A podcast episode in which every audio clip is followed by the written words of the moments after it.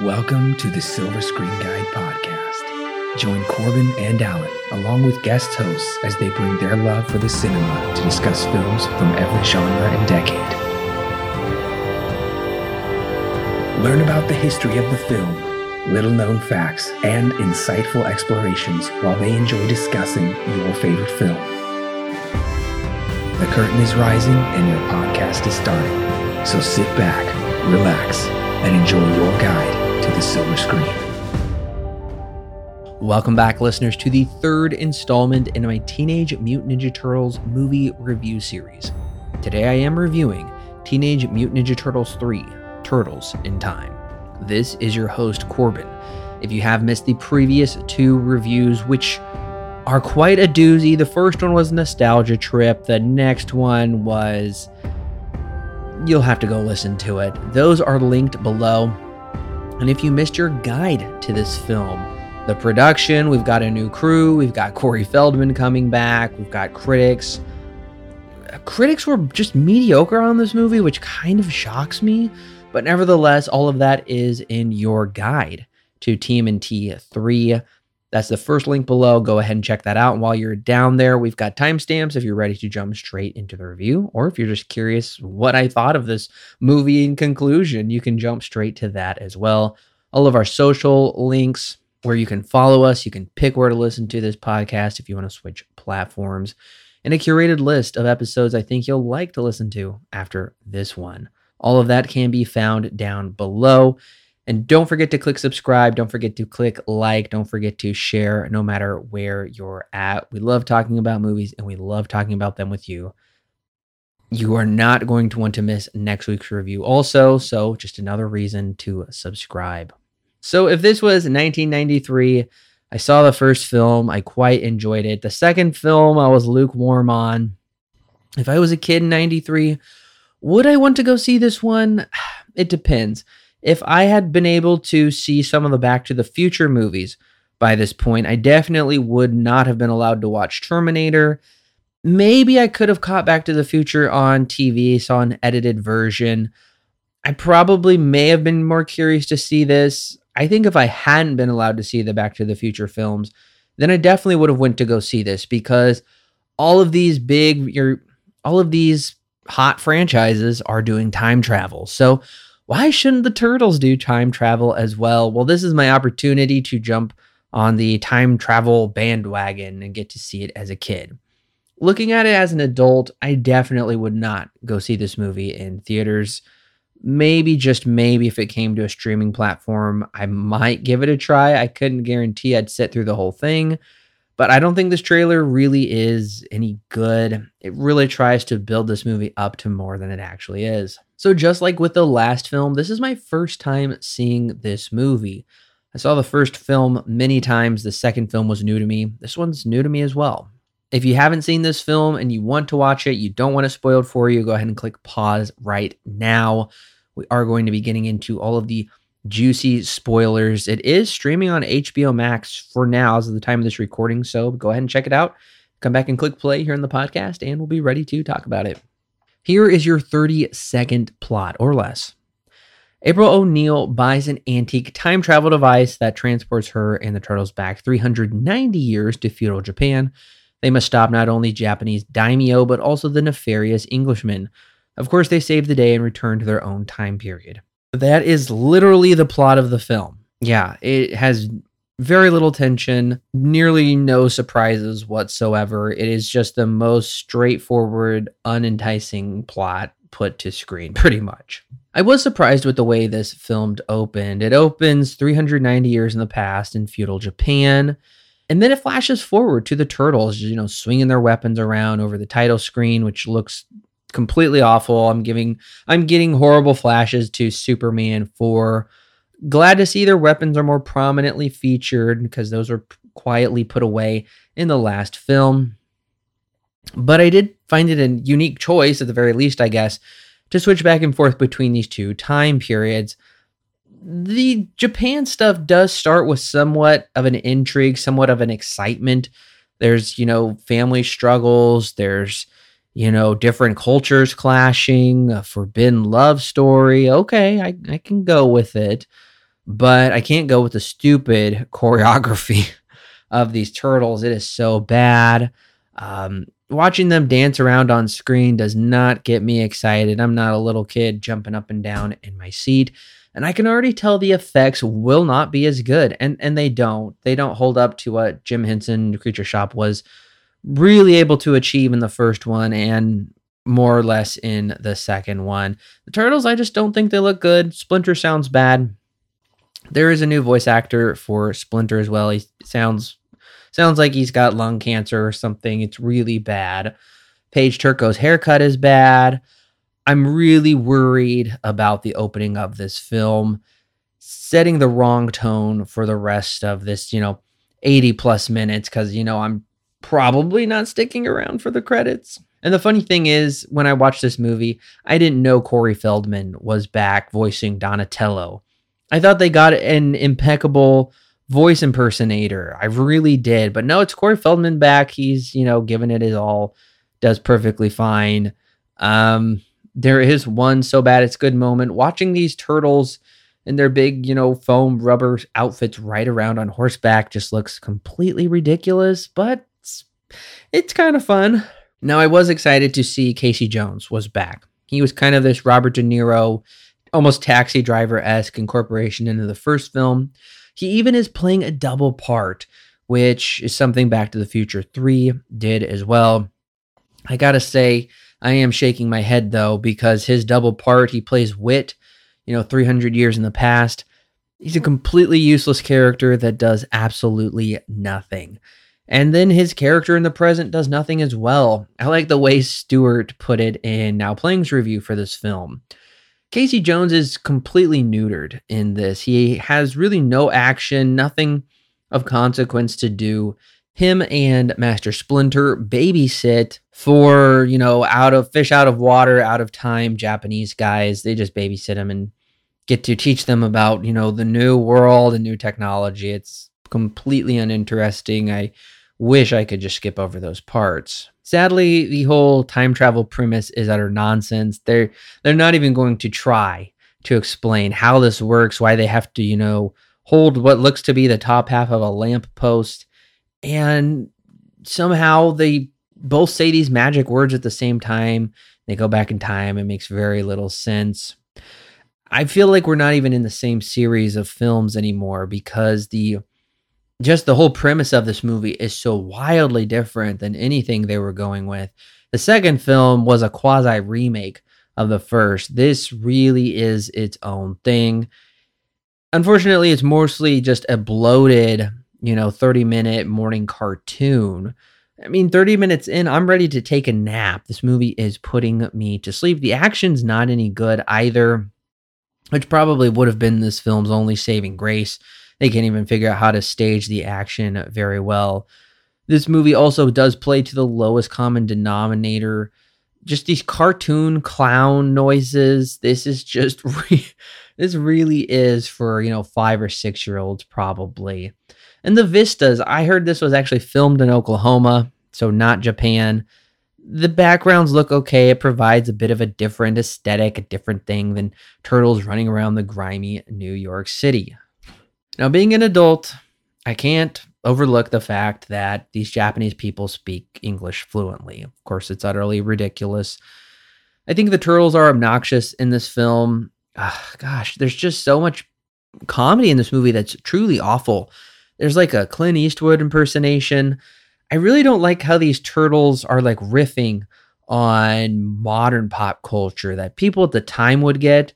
They're still trying to make it work. It, it just doesn't feel good. I mean, they even do like a Humphrey Bogart stuff in different movies. It's weird. The biggest head scratcher I'm left with is that the turtles, you know, 500 to 1,000 years prior existed and defeated this guy's ancestors. That's why they had this scroll, almost like this prophecy that these turtles would return to defeat them once again. Unfortunately, this is never explained in the movie. I have a feeling, I'll go ahead and just say it right now. My feeling is that this was setting up a fourth film where one of the turtles would be stuck back in time, or they all four would go back even farther in time and there would be some more time travel misadventures and whatnot. The ending of this film really does set you up for something of the kind. And then they just kind of wash it all away, and all's well that ends well. I'm really shocked they don't go with that kind of cliffhanger ending. Maybe they just said, This is kind of our last ditch effort. We may not be coming back for a fourth film, anyways. This has just kind of been a disaster so far it's very very confusing and it's unfortunate we don't get explained why turtles existed a thousand years before that oh well sadly there are also no character arcs here really whatsoever. And of course i've already brought it up. They seem to have ditched um, completely copying the karate kid films and now they're going with back to the future movies especially part three. Terminator also was a big time travel movie at that time. TMNT 3 is an uninspired knockoff time travel story.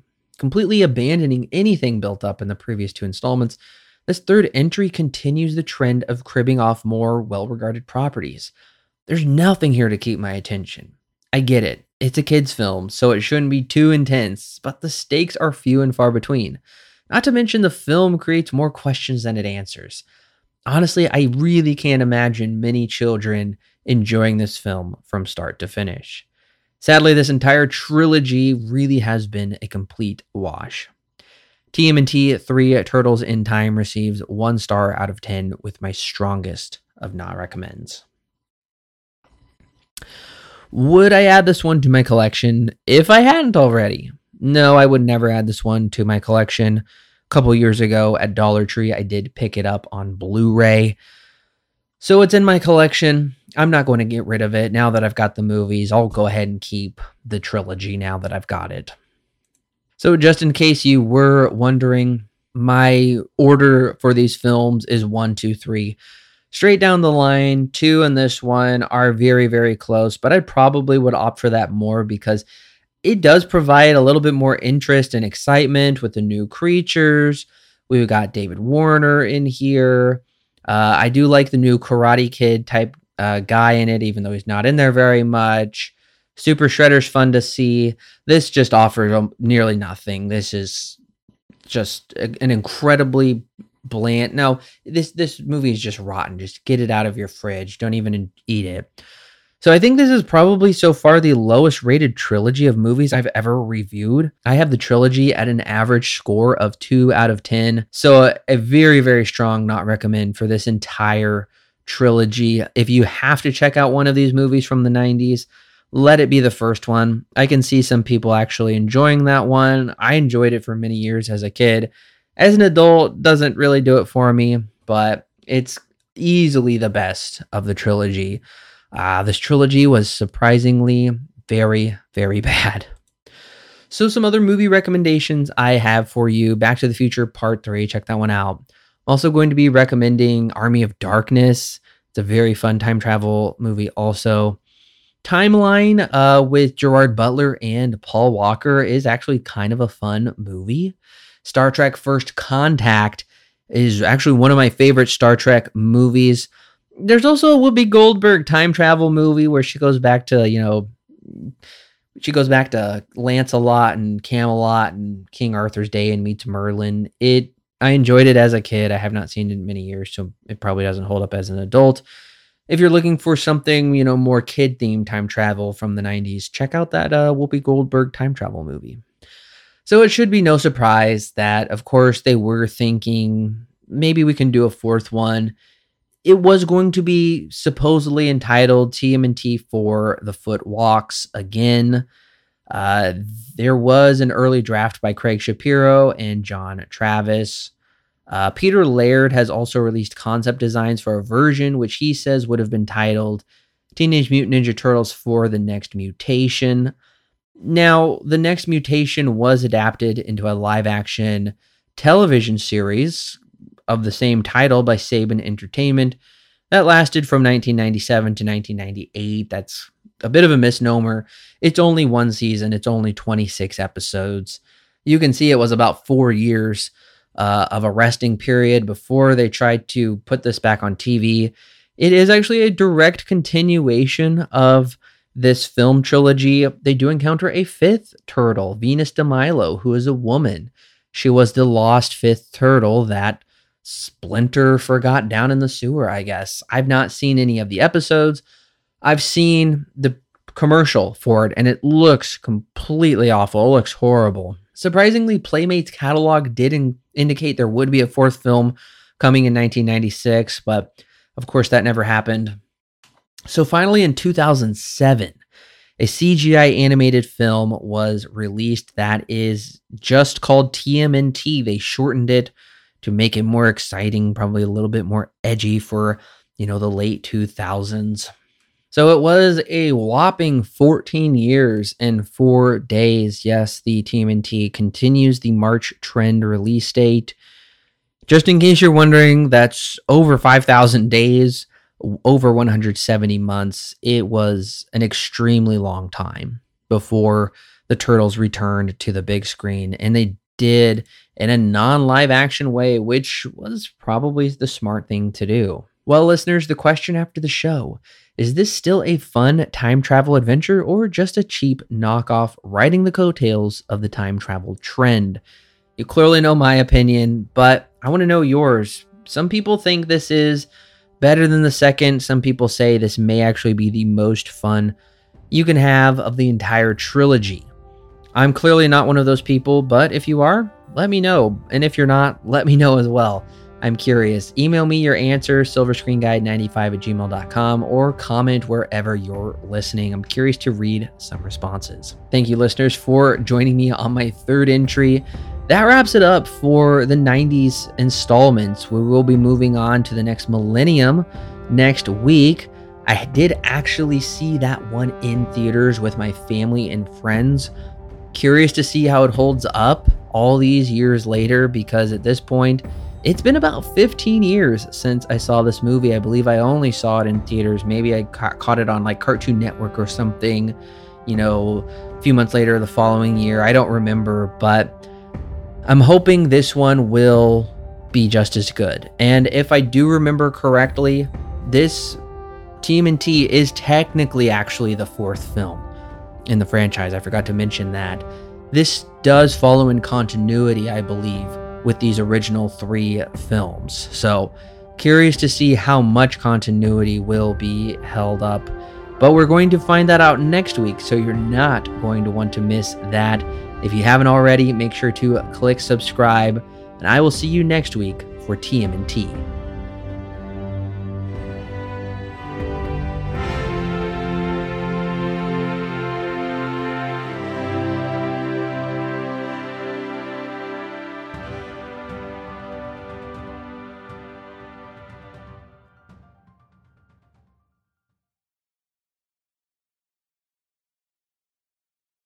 The Silver Screen Guide podcast is edited and produced by Alan and Corbin. Intro and outro music is created by Thomas Rankin. The thoughts and opinions herein expressed are those of the individual and do not necessarily represent those held by Silver Screen Guide. Silver Screen Guide is not affiliated with any company or individual involved with the creation of this movie or TV show. No portion of the podcast may be used without express written permission from Silver Screen Guide.